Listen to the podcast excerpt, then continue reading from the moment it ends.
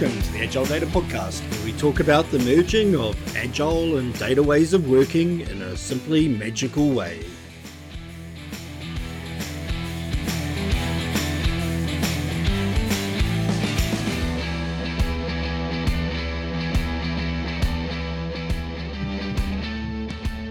Welcome to the Agile Data Podcast. I'm Shane Gibson. I'm Shaun McGirr. Hey, Shaun, thank you for coming on the show. And today we've got one that I'm quite excited about. What we're going to do is we're going to discuss this idea of generative AI and LLMs, large language models, and where they can be useful and where they can't. We're going to have a back and forward and chew the fat around is it all buzz washing or is it actually something that has some value in our lives eventually? Mm-hmm. Before we do that, why don't you give the audience a bit of background about yourself and how you got into this world of data and analytics? Absolutely. So my start was about 20 years ago between high school and university. Yeah, I'm that old now that I get to say 20 years ago. And uh, I had a, a little holiday job at a New Zealand government agency called Statistics New Zealand, a couple of weeks between high school and starting university. And it was an administrative job, but a lot of the work was administrivia about data. And one of the tasks I was given was here's a list of numbers on a couple of pages printed out. Can you work out which numbers are on list A and not in list B? It was a list of mesh blocks or something. It needed to be joined together, but I didn't really know what that was at the time.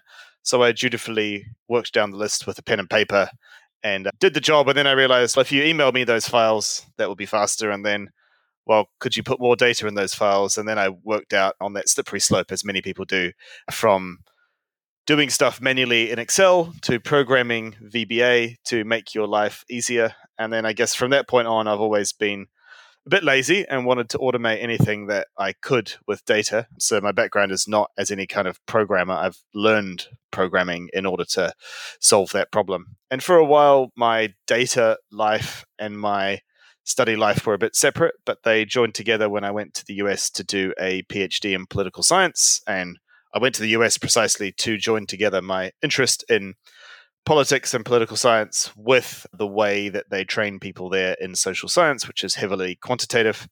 So, learned a bunch of econometrics, statistics, game theory, but also how to ask a good question and improve the questions that you ask. And that stood me in good stead when I started to work with you about nine, ten years ago in in Wellington. I was still working on my PhD, but I was already a bit sick of it and wanted to see what these skills could do in the real world. And that data science phrase was starting to take off, even though no one really knew what it meant. And uh, we had a couple of years working together in, in Optimal. And I did some data science projects, which were genuinely very interesting. But even more interesting was learning about the rest of the value chain BI, data warehousing, data modeling. Yeah, I learned a ton from optimal customers and some of the training courses that we built together. And then in 2016, moved to London to be the first data scientist in a large new data team in an automotive services company. And on the second day, realized they don't need data science yet. Luckily, I had just come from a consultancy doing more than that. And so once the data was roughly in shape, then I had a small team building data products driven by different levels of sophistication of machine learning and data science, including some pretty cool stuff. And then for the last two and a half years, I've been working for Dataiku, which is a platform company that sells a software platform that makes some parts of this work quite a lot easier.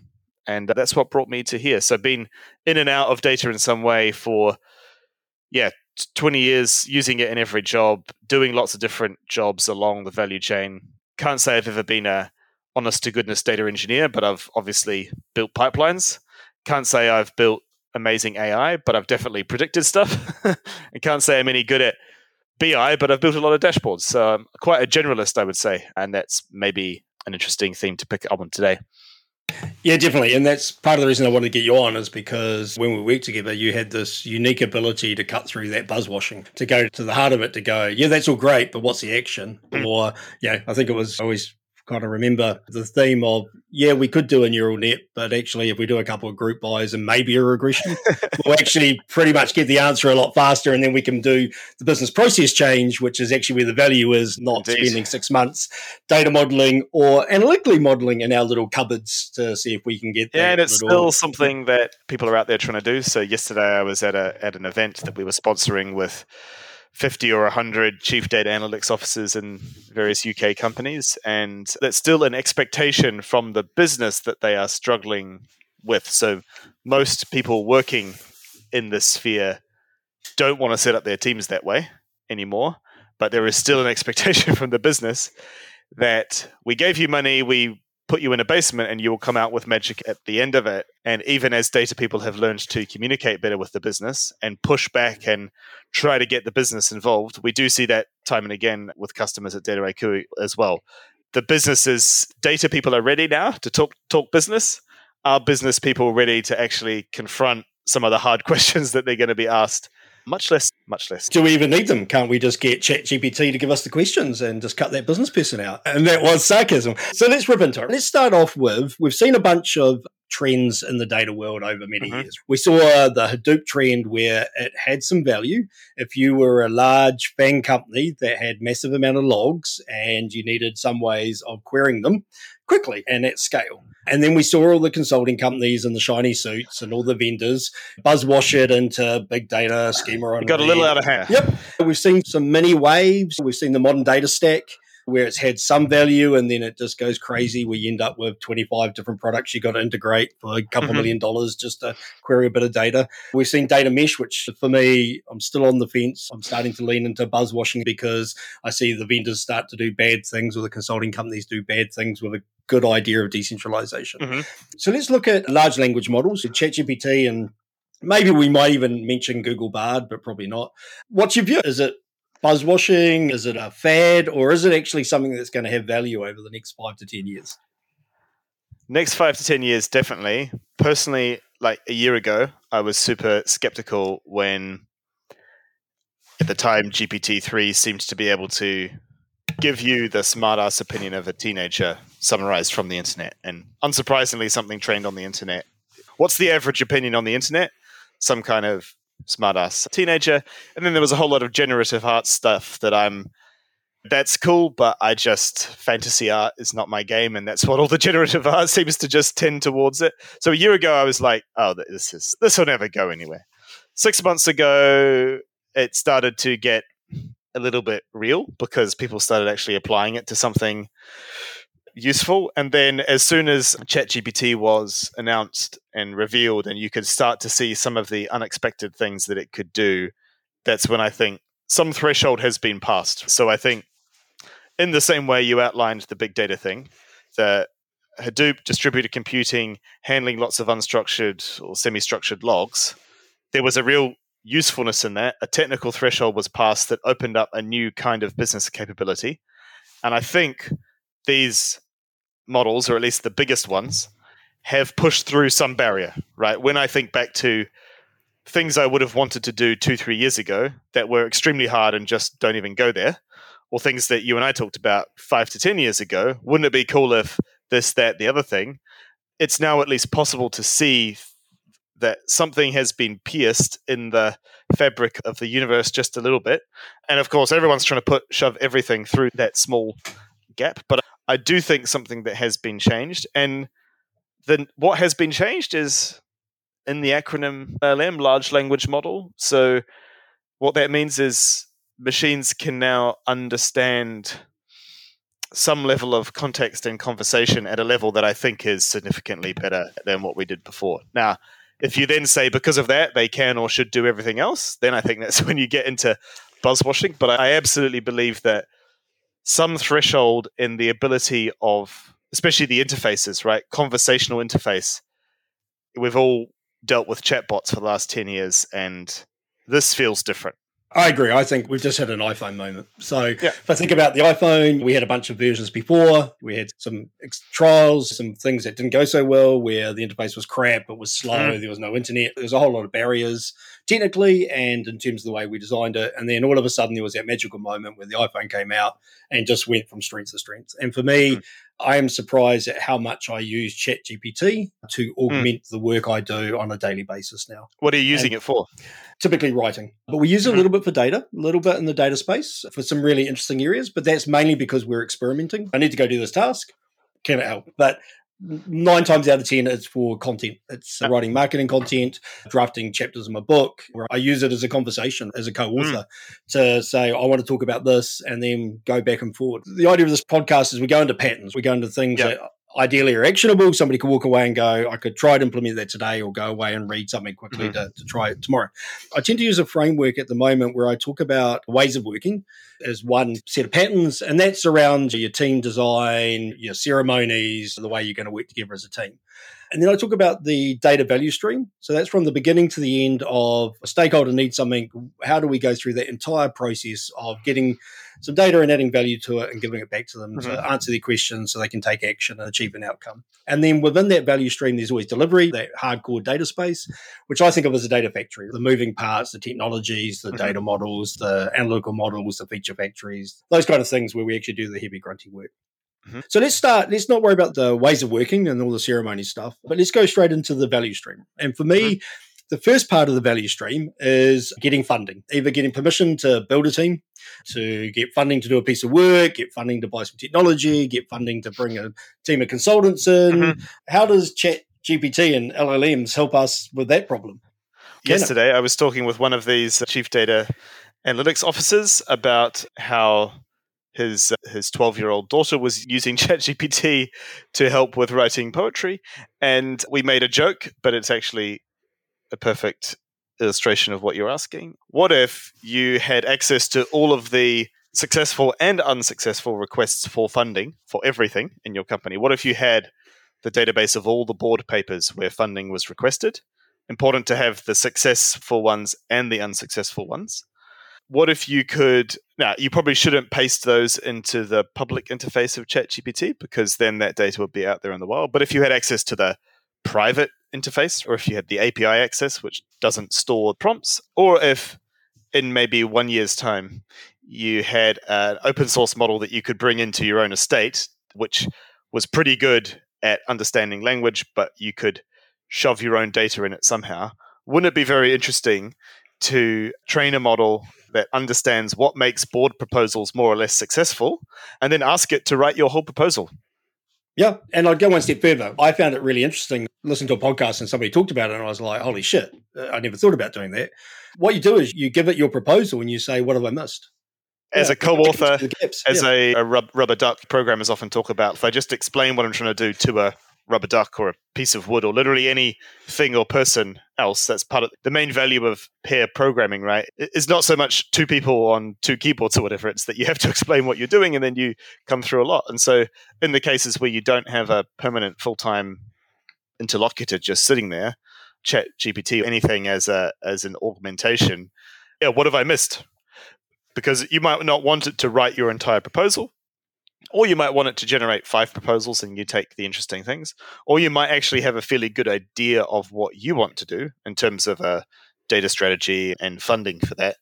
But you might be missing some nuance of other peers who have been more successful getting funding for their digital strategy or, or whatever else. And if those lessons are there in the data or in the way that they've used language, then I think it's very credible that large language models could augment that. Now, do organizations want that? How will hierarchies respond to that?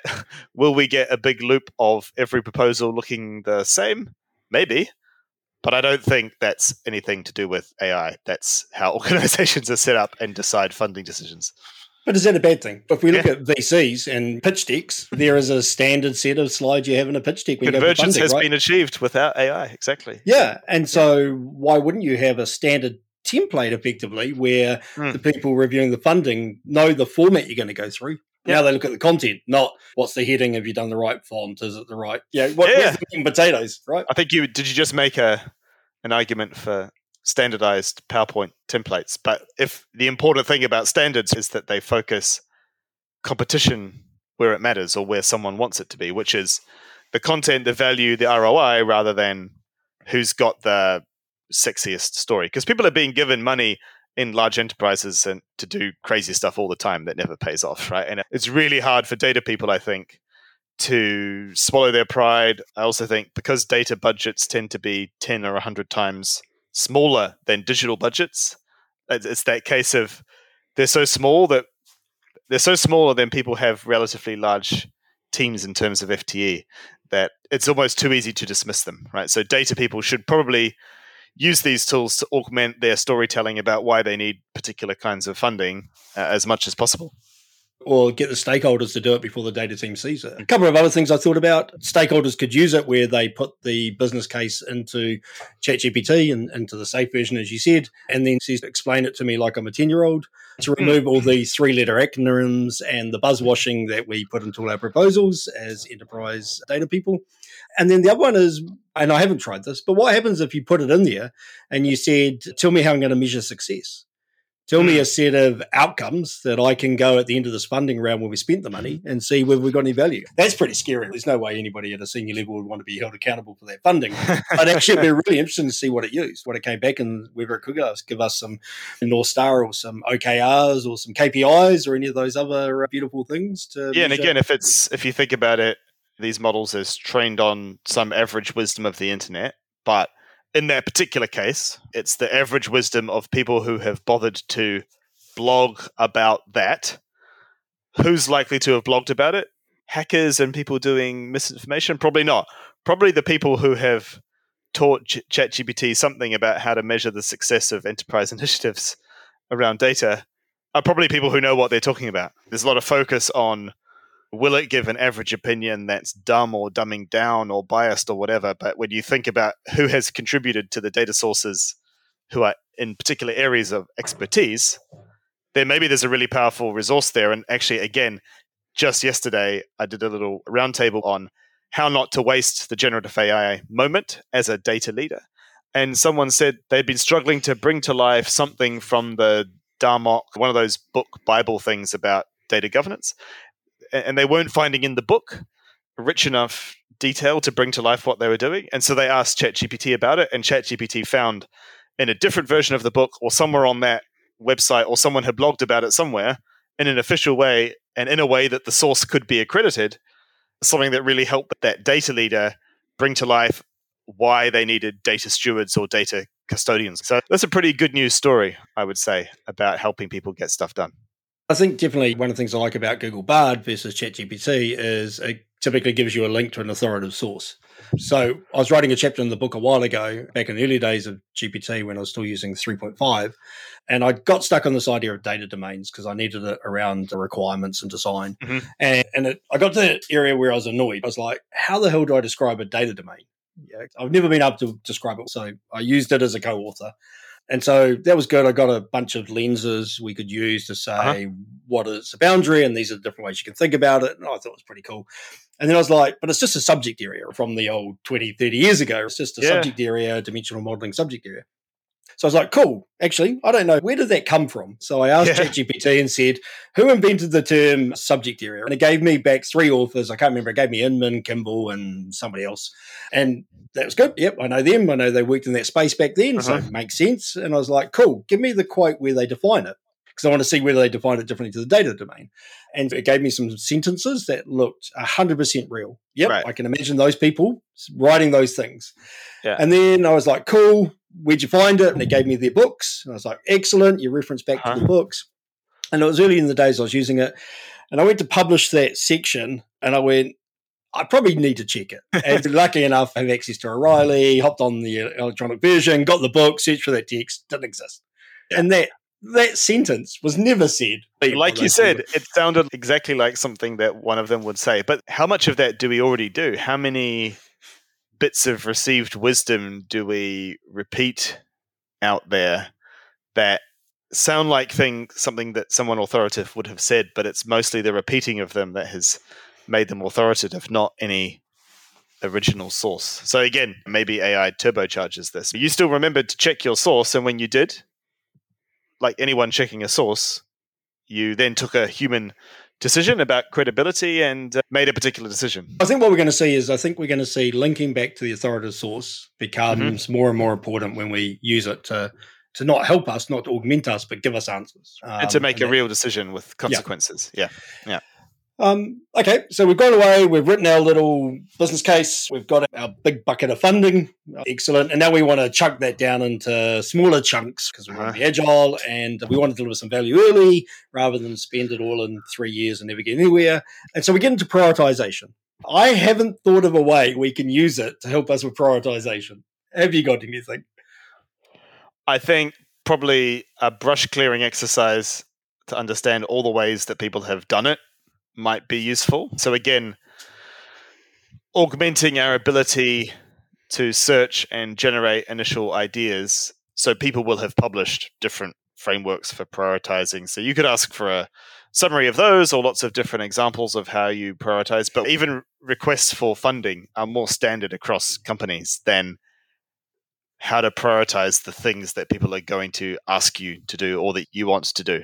So I think beyond give me ideas, it is a little hard to see. Actually, one one thing I always struggled with was uh, what are the questions or the line of questioning that you ask a stakeholder to extract the value or potential value of the thing they want without just putting what's the value up front because when I would just put that question there for stakeholders and they would just say if we don't do this the customer will churn and the contract is worth a million pounds. So perhaps if we think about it a bit more to aid that kind of discursive activity of discovering a line of questioning, maybe maybe there's something out there that's in there. This is impossible to know before you check, but maybe there's a more effective line of questioning that uncovers the business value without asking that explicitly because I think that question, well what's the business value of what you're asking me, can be quite intimidating and off-putting to our stakeholders. I do a lot of work on a thing called the information product canvas, and it's basically takes the business model canvas and mm-hmm. uses it for data and information requirements. and it's got 12 sections, and top left hand side of it is a box where we put in actions and outcomes. So if you you have a bunch of problems, if we deliver the data or information to solve those problems for you, what are the actions you're going to take? And when you take those actions, what's the outcome or value to your mm-hmm. organization? Mm-hmm. And then when we do it with the stakeholders, we describe we're going to get all these information product canvases, we're going to put them in on a table together, and then a bunch of senior people they're going to look across them and they're going to prioritize it. Mm-hmm. Which one do we do first? Mm. And they're typically going to look at this box. This is the box they'll look at to make a mm. decision mm. whether it's information product A or information product B. Mm-hmm. But when we do that, what we do is we find that stakeholders they know what action and output the outcome they want to achieve, but they often find it hard to articulate. So yes. what we do is there's a box right below it called business question. So I always start off with, okay, what are the three to five business questions you want us to answer with data? People get it. It's really easy. I go, mm-hmm. it normally starts with how many, how much, how long, mm-hmm. or the horrible why. And what you'll find is they'll give you three to five questions really simply. It's just bing mm-hmm. bing because they know them. It's what they've uh, asked other data teams or their own people over and over again. That's yep. why they know them. Yeah. Yep. And then we say, okay, so if we answer those questions, what are you going to do?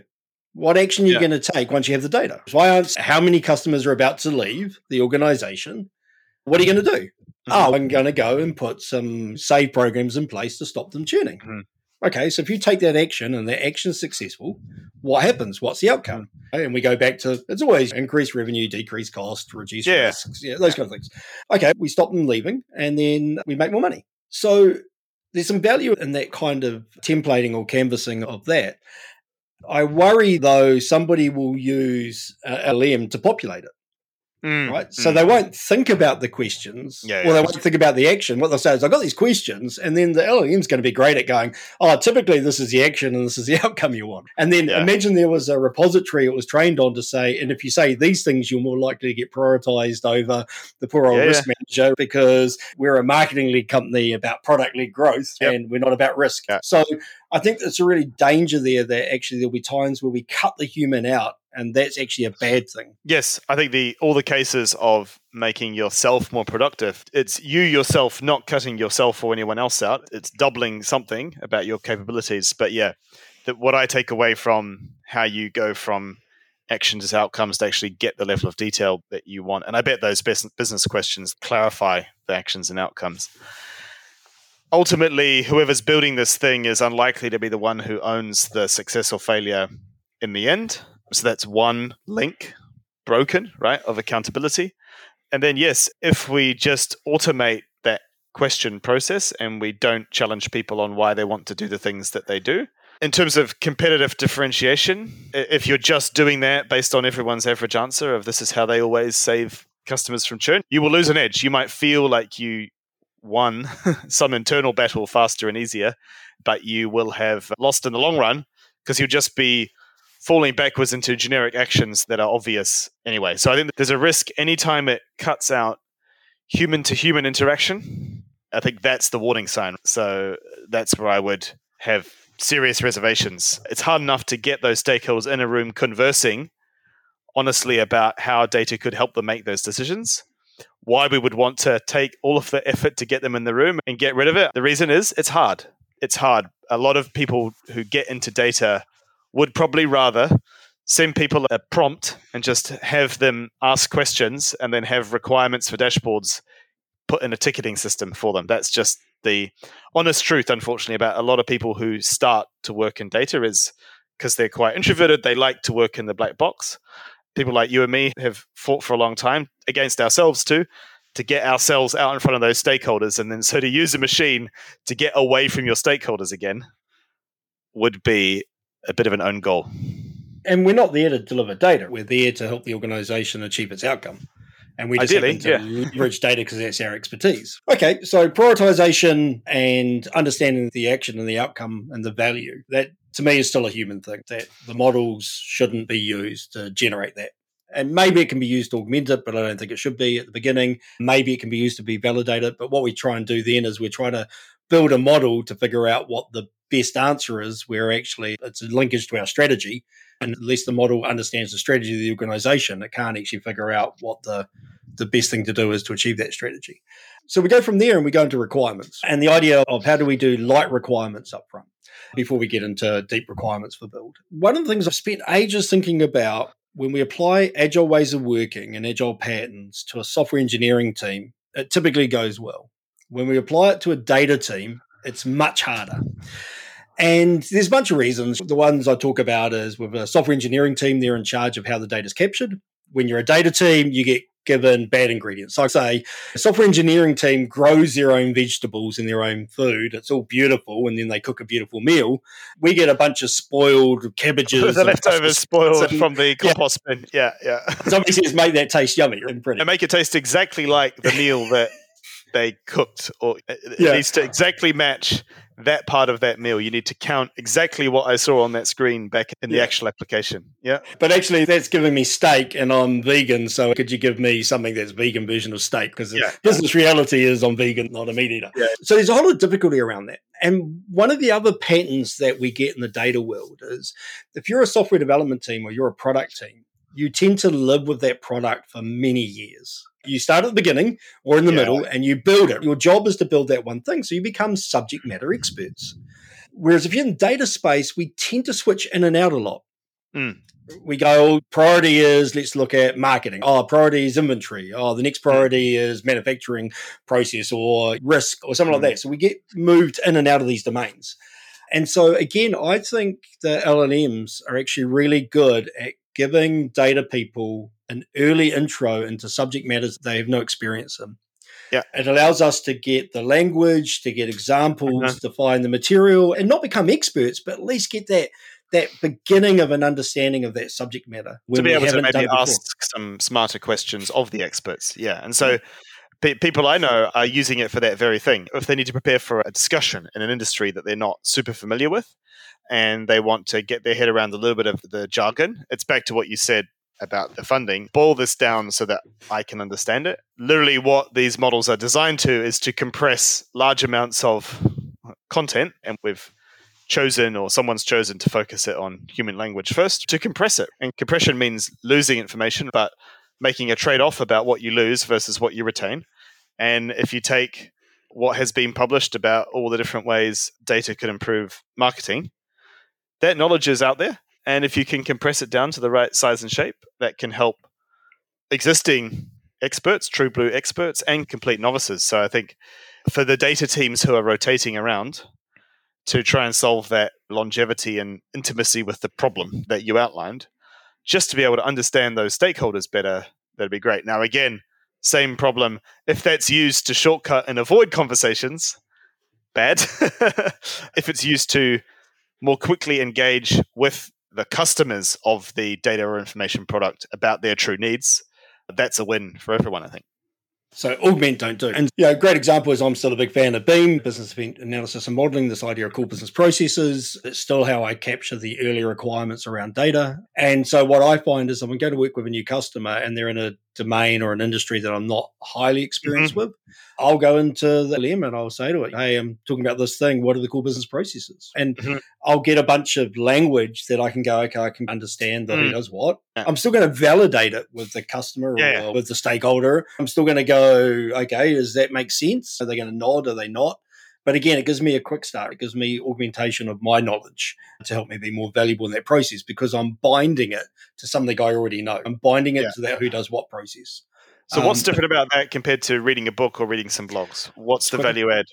It's quicker. And try and find a book that actually explains the who does what for an industry that you don't work in. The How to Be a Banker textbook won't have that in the way that you need it, right? It won't be compressed in the way that you need it to understand core business processes. And then if you approach it from an IT side, you'll get a vendor specific or a tech specific view of the processes, what you actually want the business process.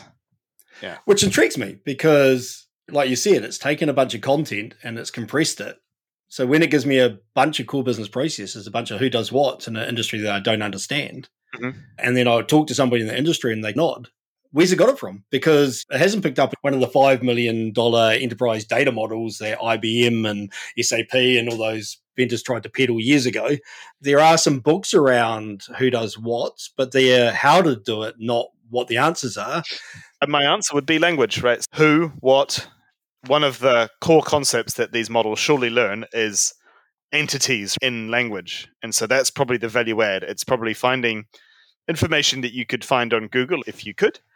But the value add of a language model is it's providing a way to interrogate that same information but through the lens of core entities in our concept of human language, which is who, human things that kind of look a bit like us, and what, that these models understand what who is and what and how and when and how those things are different and then they also understand where those concepts came from and therefore how to map back to and find when relevant information to to summarize in some way but i think it's that one of the early layers in their understanding is those core concepts.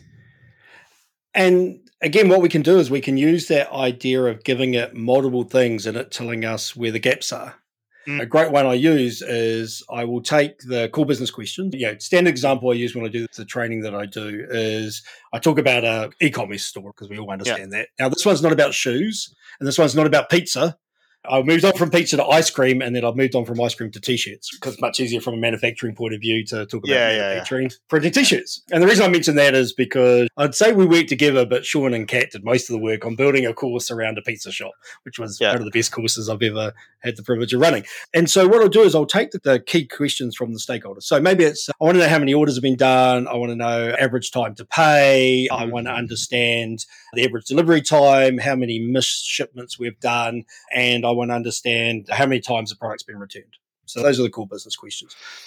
And we'll do the who does what, and we'll go through and we'll quickly go customer orders product, customer pays for order, or do they pay for product, warehouse or store ships order, or do they ship mm-hmm. product? We do those questions. And you put both of those in and you say to, to the LM, tell me what I'm missing. And mm. it's going to pick up that actually you don't have anything about a return. There is no customer returns product or returns order because it can look at it and go, hey, there's some words over here, and I haven't seen the equivalent yeah. words over here. And so, again, as a health check about, okay, now I've got a bunch of business questions and I haven't got the core business processes or the core data mm-hmm. to understand that. So, again, as a check your homework, it's actually really useful. With the outcome of forcing you back to talk to someone to understand yeah. is this an important process? How does this process run? Where could that data be?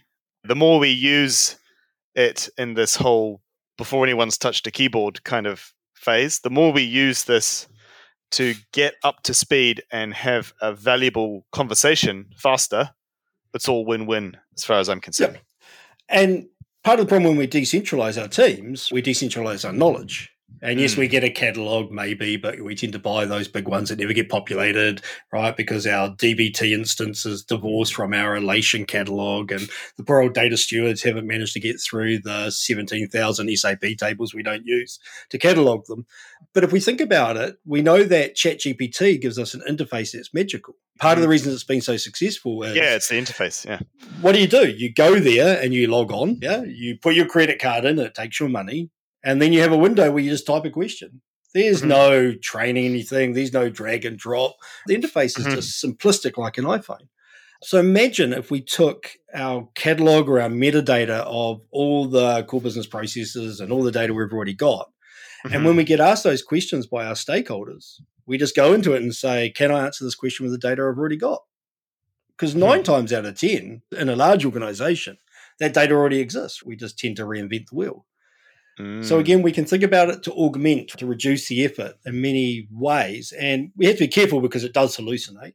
It gives us the wrong yeah, answer. It, it makes stuff up just like humans do. Yeah. Yeah. It's funny that we call them hallucinations when humans also make stuff up at some baseline rate, right? And we don't call that hallucinating. I'm just wondering, are you in that example of you're discovering do we already have the data? What would you need to tell the LM? What would you train it on or point it towards? We'd have to tokenize our catalog, or our repository, and give it access.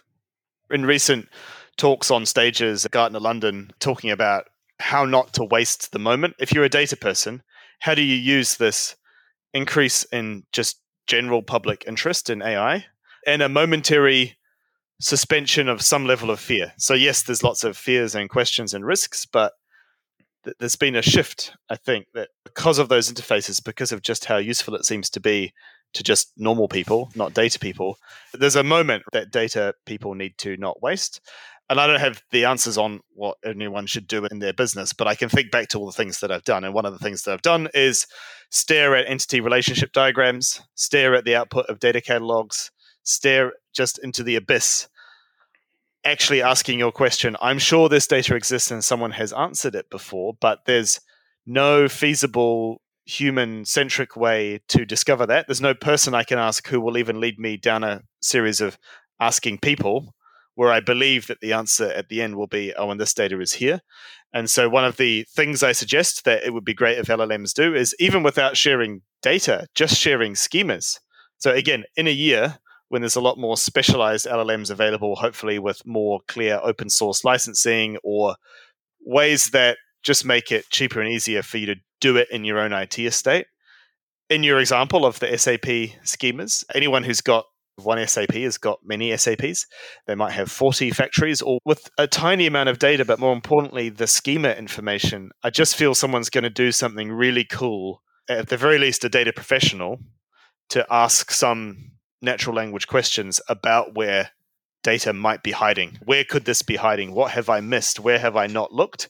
And the ability of a language model to abstract from all of the terrible detail of all those entity relationship diagrams, right? And it's been done in a rules based way. Like lots of people have written a script that scrapes the meta, but it's the ability to jump from table to table and to use an understanding of language and these arcane column names and to reason in a way from order underscore product to oh that's the same or similar as this other thing that would be the breakthrough i think to use human language to unscrew up the way that we've been naming columns in tables for example and just find those potentially useful joins much easier and we see that. We see a bunch of vendors in play at the moment, bringing the LLMs into their products. We see a bunch of new vendors start up, which are generative AI companies, because mm-hmm. it's the new wave of VC money.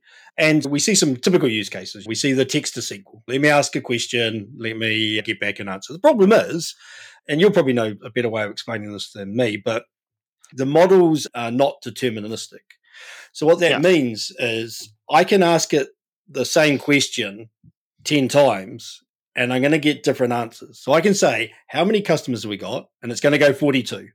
And then I might ask it three or four more times and it's going to go 42. And then the seventh time, it's going to go 350,000. And you don't know which numbers because yeah. you got no proof. We're seeing the catalog vendors going, we know that Paine is actually filling out and augmenting the columns and the descriptions. Yeah. So they're using it to go, here's a column name, just write me a description. Now, is it a correct description or not? Who knows? Does filling out that white space have any more value? I actually say it introduces a shit ton more risk because somebody's going to believe it. Someone's going to believe it. And it's that balance between, okay, unpopulated data does no harm in a certain particular way. If you put something in there that someone believes for the wrong reason, that might happen in relatively few cases. I think a lot of this kind of filling in the gaps stuff, you really need to ask why is there a gap? And go back to your question. If we filled in this gap, what would change in the world? Would anything change? Would more people use this? And I think the sad truth is that a lot of the low hanging fruit, easy use cases at the top of any enterprise's generative AI task force use case list right now, it's get rid of the call center. It's automate things that maybe don't have already been automated almost completely or highly optimized, or it's this let's use it to fill in some text content. We can't be bothered writing it, but why would you write it if no one read it? That's what I'm trying to help anyone who asks me and including our customers understand. Great there's things you want to do out to your business. Think first about what we did start talking about how you get the job done. How do you become more effective? How do you provide a better service? And so in the text to sql i think it's perfectly fine to say write me a query that counts the number of whatever and, and summarizes it by whatever if that's the starting point to help you get code and augment it quickly but imagine even if the answer was deterministic, what if you could use text and get 42 every time you asked? Is that valuable? To me, if that was valuable, then everyone would use ThoughtSpot and not anything else. And that the conversational features in Tableau and Power BI would have gained a lot more adoption. I think it's really cool for a wow effect. I just don't know how conversations about a single number add business value necessarily. We know that the first question is just the intro. We know that yeah. how many customers yeah. got 42. Okay, where are they? What are they buying? We know that yeah. the questions come on. But I go back to that iPhone scenario. So I was with you. I was going, yeah, this is a great toy. I can ask some questions of data. Yeah. We did some prototyping in our product. And I liken it to I use ChatGPT to help me write content because it just makes it more fun and it does a better job. I do a better job with it than I do without it. Mm-hmm. And so the scenario I use, it's still Faberglass to me, is that yeah, we have some data in the product. And one of the things when I get the data the first time, and mm-hmm. if that data is a piece of data I need to use, I need to understand how many nulls. If it's a mm-hmm. key field, I need to go, are there any nulls? Because nulls are dangerous in a key field.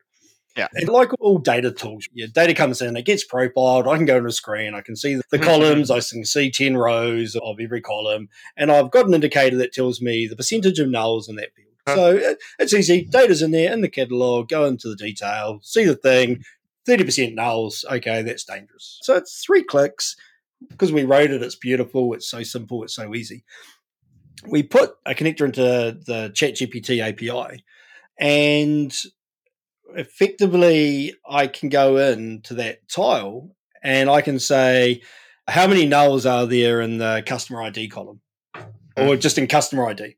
And so it then sends the schema off to ChatGPT. It comes back with the SQL, it runs the SQL, and it gives me the answer. Hmm. Now, for some reason, I do that far more often than three clicks. I was going to ask you, but you've already got the deterministic answer in three clicks. Yep. Okay. Interesting uh, and it's the iPhone moment. Why do I go and do that when I've got to write more text? Yeah, yeah, it's more physical actions. And I guess the answer is the way we think about it, the way we think about the world is closer to how we talk about the world than how we force ourselves into even very elegant interfaces on on on computers. But there is a second reason. And the second reason is when I go and do the three clicks and figure out the percentage of nulls, Mm-hmm. We haven't built the feature when I can then filter it and say, show me some example records of those nulls. Mm. We just haven't built that feature yet. Yeah. But when I'm in the chat, I go, how many nulls are there? It goes 30%. I say, show me 10 of them. And then it comes back and gives me the query. And I haven't had to build that.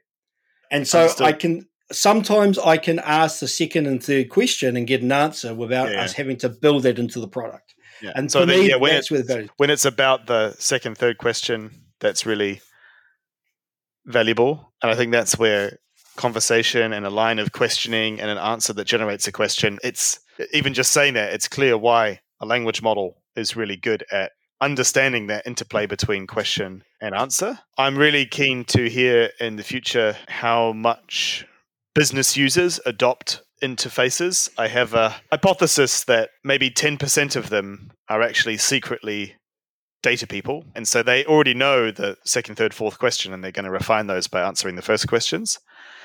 I do think that a lot of what businesses consume from all the incredible amount of work that we've been talking about so far today is that one number, and then they go, huh, and then they move on. And so for me as a data person and working in a product company, I'm super interested in how those interfaces can increase that percentage, encourage more people to ask the second question and then the third question, encourage more people to ask, why is it 42 rather than 42? Oh, I like 42. I'm typing 42 into this email and sending it off and never thinking about that again. And I think in terms of interfaces for the business and then even the best dashboards, what have they truly delivered in terms of the ability to ask a set of questions. I think that's why notebooks took off so much for data practitioners of certain flavors is you're having a conversation with your data in a notebook. It's clumsy. You try and productionize it, maybe that's not a good idea, but that idea that you can trace back to where stuff came from and see the trail of the conversation is a powerful concept for anyone who genuinely wants to engage with their data. I wouldn't want anyone to be over engineering stuff for the people who actually don't care about it. They're just looking for a number to support their argument. Then I think the three clicks and you get the number is fine, but providing really easy ways for more people to truly engage with deeper questions. I think is a bit of a final frontier. One of the things we do now is whenever we deliver a piece of data or information, we track when it's used. Blunt metric, but how many times has the person who asked for it or their team queried it? So maybe that's yeah. part of it is when we get really strong business questions in the business question section of the canvas, but we get really weak actions or outcomes, or they look like they've been generated by ChatGPT. uh, we go, it's fine. We'll just give you a chatbot. You ask it a question, it'll give you a number. You're not going to take any action or do any outcome anyway. So who cares? We've saved a shit ton of money of us developing the data. And again, that was sarcasm. But what's interesting is that everybody's facing outwards. They're looking at stakeholders and business people and saying, yeah. how can we do it for them? I look at it internally. Yeah, me go, too. How do I take this work that's drossy that I don't like doing or I find hard? So, an example, you can take the schema of Shopify, just a dictionary, and you can give it to ChatGPT and you can say, Where's the schema from? And it will come hmm. back mm. and tell you it's Shopify. Mm-hmm. That saves a whole lot of knowledge. If you can mm-hmm. pass it a schema and say, Have you seen this before? Yeah, that's from there. Then you can say, okay, what are the core entities? It's going to come back and tell you there's customer and order line. Yep. And you can go, okay, if I wanted to figure out all the products that were ordered, how do I do it? Right? It's going to come back and give you a hint. Now you've got to test it and make sure it works. Yeah. But again, it knows what that model looks like. It knows a whole lot of stuff. Mm. So it's going to save you some time. It's going to give you a massive amount of hints. Compared to working so, forward from the docs to build all of that yourself. And that's what gave me that idea of in these talks in front of hundreds of data people and trying to shake them a little bit and make them realize that this can be such a boon for them because so much of what the millions of data people in the world are doing is much more drudgery than the things that they or their stakeholders may want to automate or augment out in the business. And I go back to that first job I had, I made myself obsolete on that particular task by learning how to do it a different way. And people just kept giving me harder questions. No one said, "Oh, thanks for writing that VBA code that automatically form- formats those spreadsheets so we can send them to a publisher to print the spreadsheets in books of numbers of statistical output." This is 20 years ago, obviously. They said, Oh, can you do this for the rest of them? Oh, and can you do this? And can you do this? And I think that's why I'm really excited for what other product innovations that people do. How do people put generative AI stuff into products that exist. But I'm also just super keen to see how that stuff that falls between products, that job you were just describing, here is a schema. Where on earth is it from? No product is going to tell you what that is or help with that. That same kind of line of reasoning is what inspired the look across all the enterprise schemas, across any big multinational conglomerate, just the schemas contain so much useful information about what data might be out there, what data gets used, what data reappears later on.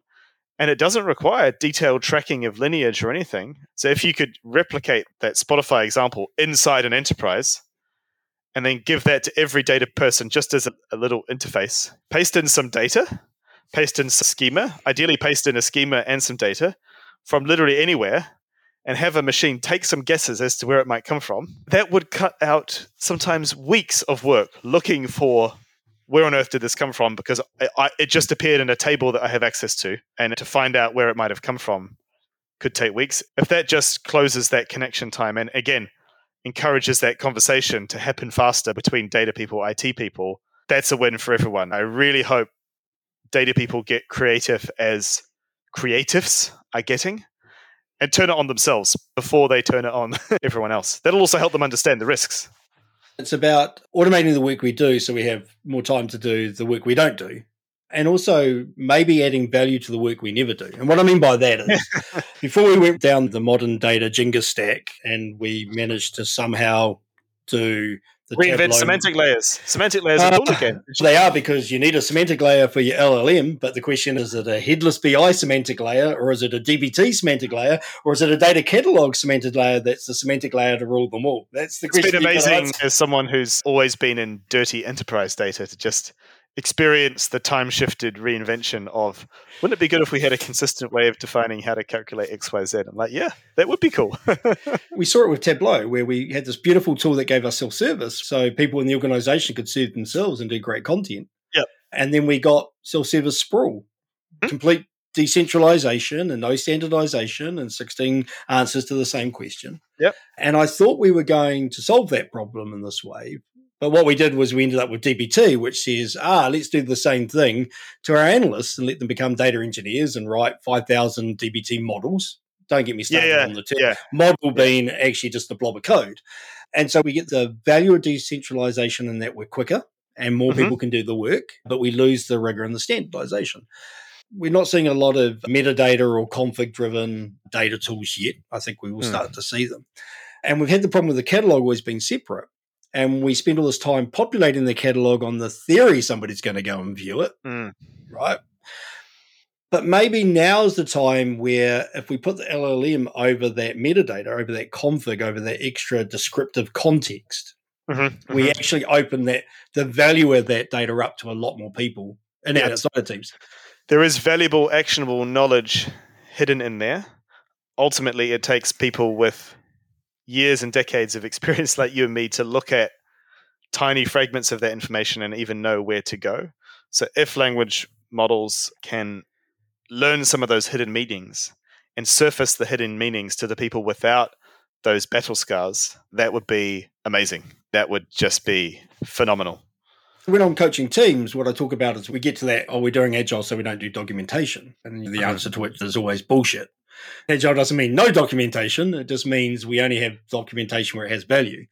So I'll typically get the teams to focus on okay, if we had that piece of documentation, what's the action you're going to take? Who's going to mm. use it and what action are they going to take? And if that mm. action is valuable, write the documentation. It's the same as augmenting our data with context.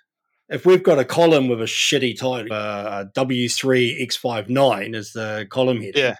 I know what that means because I've done the hard work. So I don't need to augment it you don't know what it means, but if I just put in a proper name, are you really going to find it? Nah, you're going to come and ask mm. me. So why would I go to that effort? but if the LLM's going to use that language to allow other people to find it quicker, then I'm probably going to go to the effort of typing the pretty name or the full English name into yeah. that column as an alias because I know there's some action that's got value after it.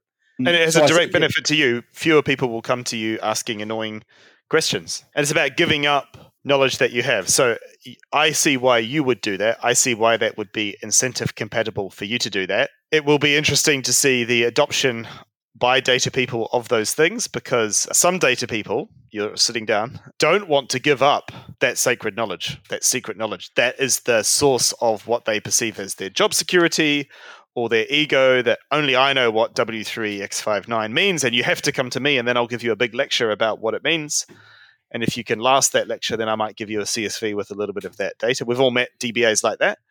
And unfortunately, there are still lots of data people who, and it's tempting to say it's a generational thing, but every generation has a new set of cool jargon to, to rely on to exclude others. So it will be very interesting to see adoption patterns, which parts of the data community push for that, which people see the value of giving up their knowledge, giving up knowledge. Again, go back to my example. I could have kept completely secret that the tricks that I used and had a very nice holiday job doing the same thing for a very long time.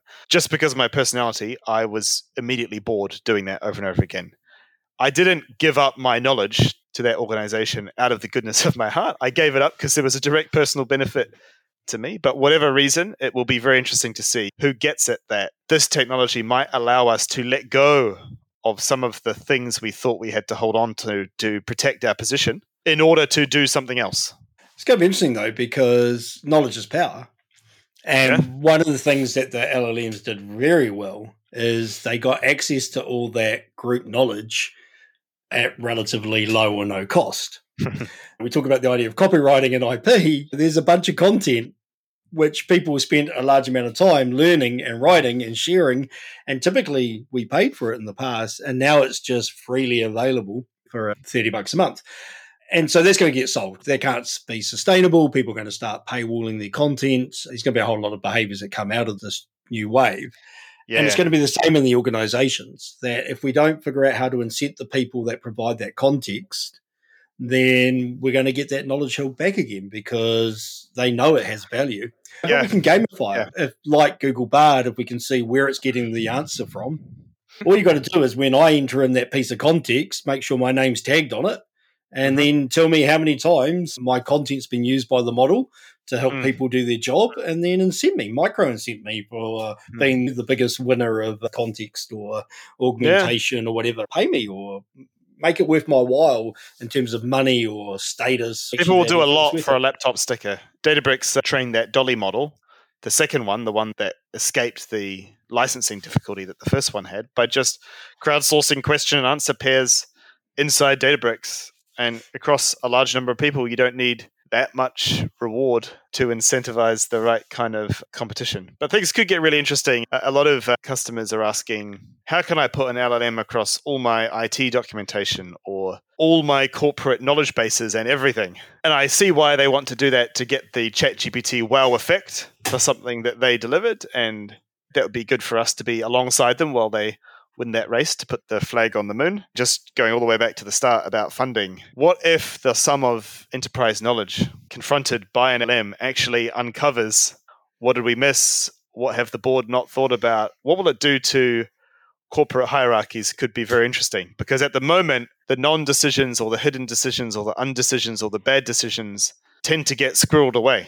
But even the absence of something in that big enterprise field of knowledge be something that's detectable by a large language model, comparing even just the internet to your private data, right? So nothing needs to be shared back OpenAI here to create quite an internal scandal potentially. Now that could yeah. be really great for organizations. Could lead to some change though as well. We tokenized our documentation and our product as a McSpiky to see what happened. And the same thing, you'd say to it, how can I delete a tile? Nine times out of 10, it would say go to the tile, catalog screen, see the tile, click on the three dots, delete the tile. One times out of 10, it goes go to a screen that doesn't exist, look for the big red delete button at the top, and click it. and it was like, and I'm a great fan of Hitchhiker's Guide to the Galaxy. We'll come back to the, why that's relevant in a second. On the other podcast I do, the No Nonsense Agile one, we've had two people from Spotify come on it to uh-huh. talk about the Spotify model and Spotify way of working. And what's intriguing is they both made it very clear that the reason those things were successful was because it was their strategy, it was their culture, it was their matrix models and the way they did the teams and the guilds and all that.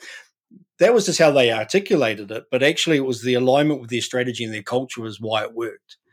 And if we come back to the answer to life, love, and the universe is 42, and taking your point, what happens if we did tokenize that whole corporate knowledge base? All our financial statements for the last 20 years, all our mm-hmm. salaries, all our hiring and firing, all our sexual grievance claims, all our customer complaints. Mm-hmm. And we go to the LLM and go, hey, what should we do next year as our strategy? And it comes back and goes, no, nah, you're frigged. Shut the company down.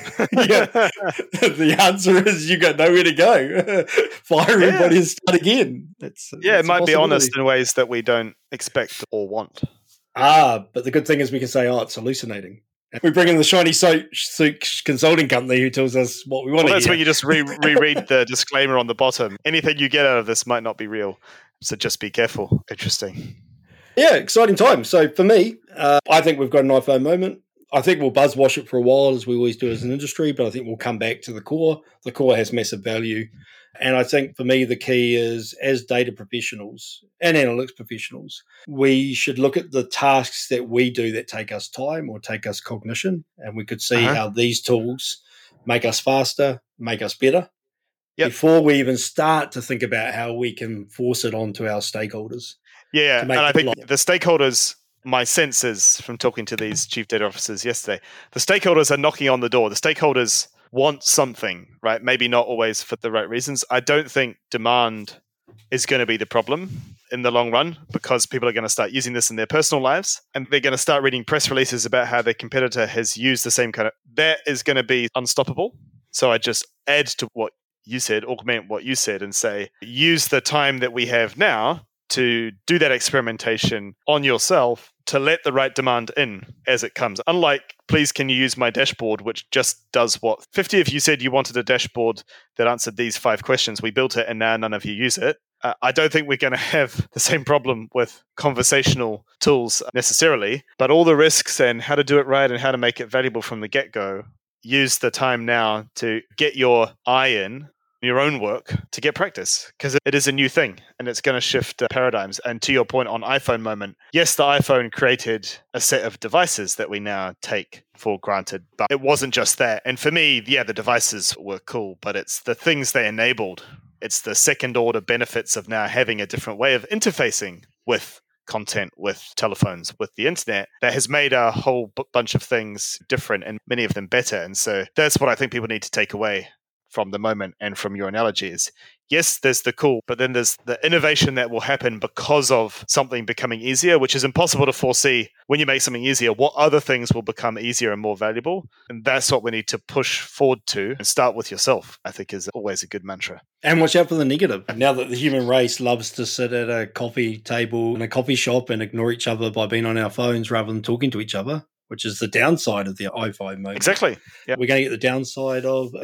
I remember my dad telling me in the 90s he changed company. The company he went to, people who sat at the next desk were emailing each other because email was new and email was cool. And he put a ban on emailing someone who is fewer than 10 meters away from you. So we do have a way of reinventing that disconnection. And there's some really interesting people thinking and publishing about that. And that's something to be mindful of. But in our professional lives, returning to that note that we came back to many times, any usage of this that helps us get to those valuable human conversations earlier uh, and easier is good as long as we have them. If we just use it to avoid to fall further into our shells and to automate the things that create value, especially value over your competition, value that's different, we will just sink into some very average version of what the internet thinks about how to change your product, for example.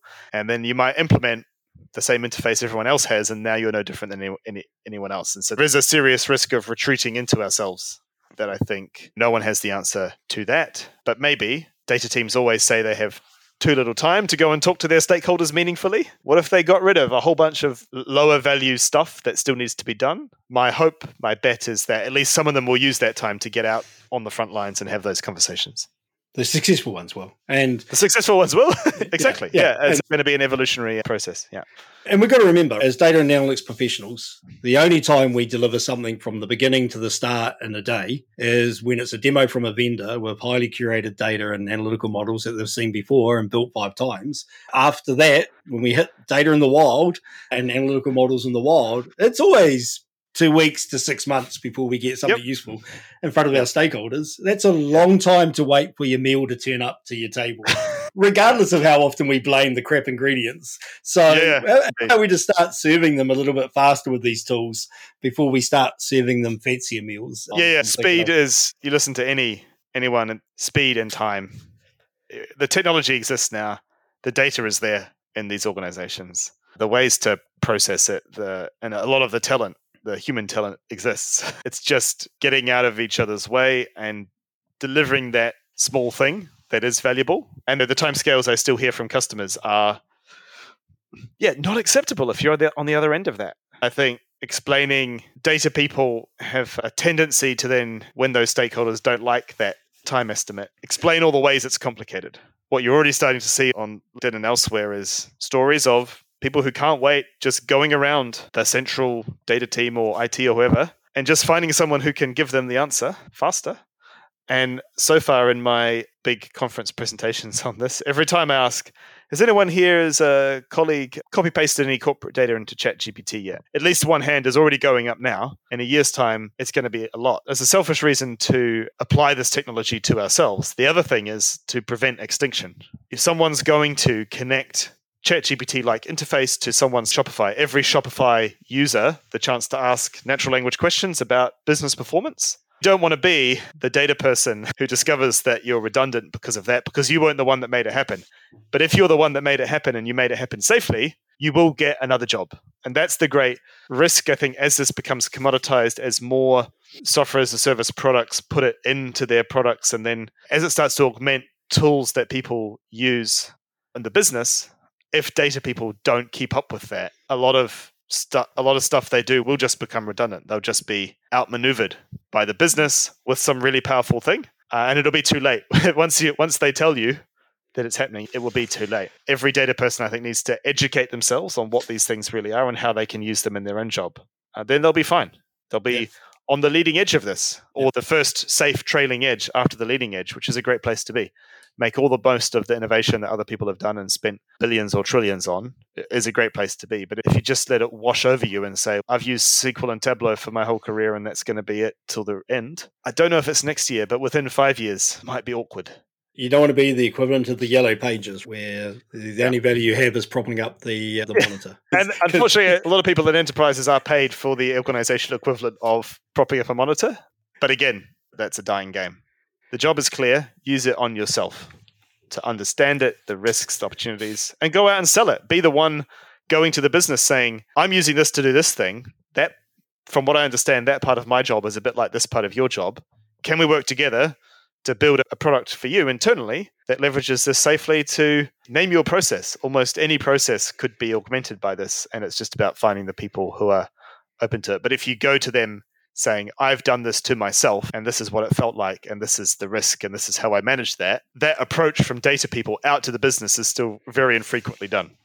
Well, Even you and I, with lots of experience, talked yeah. about questions and canvases and filling out forms, more more sophisticated forms, but it's still about capturing yeah. requirements rather than going out and selling a capability and saying this could change how you do marketing. So it could be a really exciting time if data teams can become product teams internally. What a world that would be! And that would in turn allow data teams to have that long association with a product that we sometimes don't get, uh, as you raised at the start. And those would be great data organizations to work with that just became product organizations, making stuff cheap, safe, easy to be adopted rather than pushing data out through various pipes into people's eye- eyeballs. There yeah. could be a really different model coming around the corner. Sounds almost like bringing back the role of a business analyst, where instead of being the Jira ticket master, they actually look at the organizational oh, no. processes and, and ways we could change that process to make the organization more efficient, make more money, spend less money, reduce risk. What you're saying is the 90s were a brilliant time, and now we finally maybe have the tech that could deliver some of the things that took a little long there. I'm up for that. But yeah, return of the data model, return of the business analyst. I love t-shirts. So I've done return of the data model. I can't decide, and maybe you can help me here. Is it the business analyst strikes back or the semantic layer strikes back? I can't decide what the third t-shirt in the series is think about it, let me know. I think the business analyst has a clearer hero who's been through a difficult time and had to do some things they didn't like, and then they come out and they slay something. What do they slay? Maybe they slay the semantic layer. The semantic layer is just fascinating when the same words to describe the same thing. People over technology every time. So yeah. That's what we should do. Excellent. All right. I reckon June 2024, we should get back together. I've said a bunch of times that in a year something. so hold me to those predictions. I think to boil them down, it'd be interesting to see how much data teams have adopted it. Interesting to see which enterprise use cases didn't work because it's let's do it on the call center, but the call center's been optimized like hell for four decades, right? So I'm not anticipating actually a ton more gain there who's got the horror stories. And then my main hope is that in a year, there are a number of different marketplaces where different kinds of LLMs are available, right? For different purposes, available under a range of licensing and a range of p- payment options from completely open source, put it on your own stuff and do whatever you want, to here is an API and we'll take your data, and free and paid. And obviously, those things will be correlated. But that's what I'm super keen to see is that instead of just everything being about ChatGPT, that ChatGPT opens the minds, and then there's all kinds of specialist models that then allow data teams to stitch together different components and build really compelling user experiences that are beyond what we could ever imagine a dashboard being in terms of helping people take action. I think everything being ChatGPT is not quite the way to do that. And so the rate of innovation already of people catching up to ChatGPT on specific tasks, if that sort of expands and then there's lots of ways to buy and sell those models, that will be, and maybe some standards emerge, that'd be good too. That that would be a really interesting place to be in a year. And also that there's micro paywalls that where people are creating the content that gets harvested by those models, get compensated for their knowledge. See that loop yeah. closed. Yeah. But I doubt that one's going to happen. Excellent, right? June next year we'll do it. In the meantime, Brilliant. if people want to get hold of you, what's the best way for people to follow your thoughts, your writing, your speaking? Where do they find you? LinkedIn is probably the best place. I used to be on Twitter, but the year 2016 killed it a bit for me, and then everything since. So I put most things on LinkedIn. You can also Google my name, Shaun McGirr, and Dataiku, and you'll find what I've written on the blog. And then increasingly, a, a, benefit of the virtual period of conferences during pandemics is that more of the content is now being filmed and then released. So a number of my talks are out there on the internet as well. Excellent. All right. Thanks for having me on the show. And uh, we hope everybody has a simply magical day. Thanks for having me.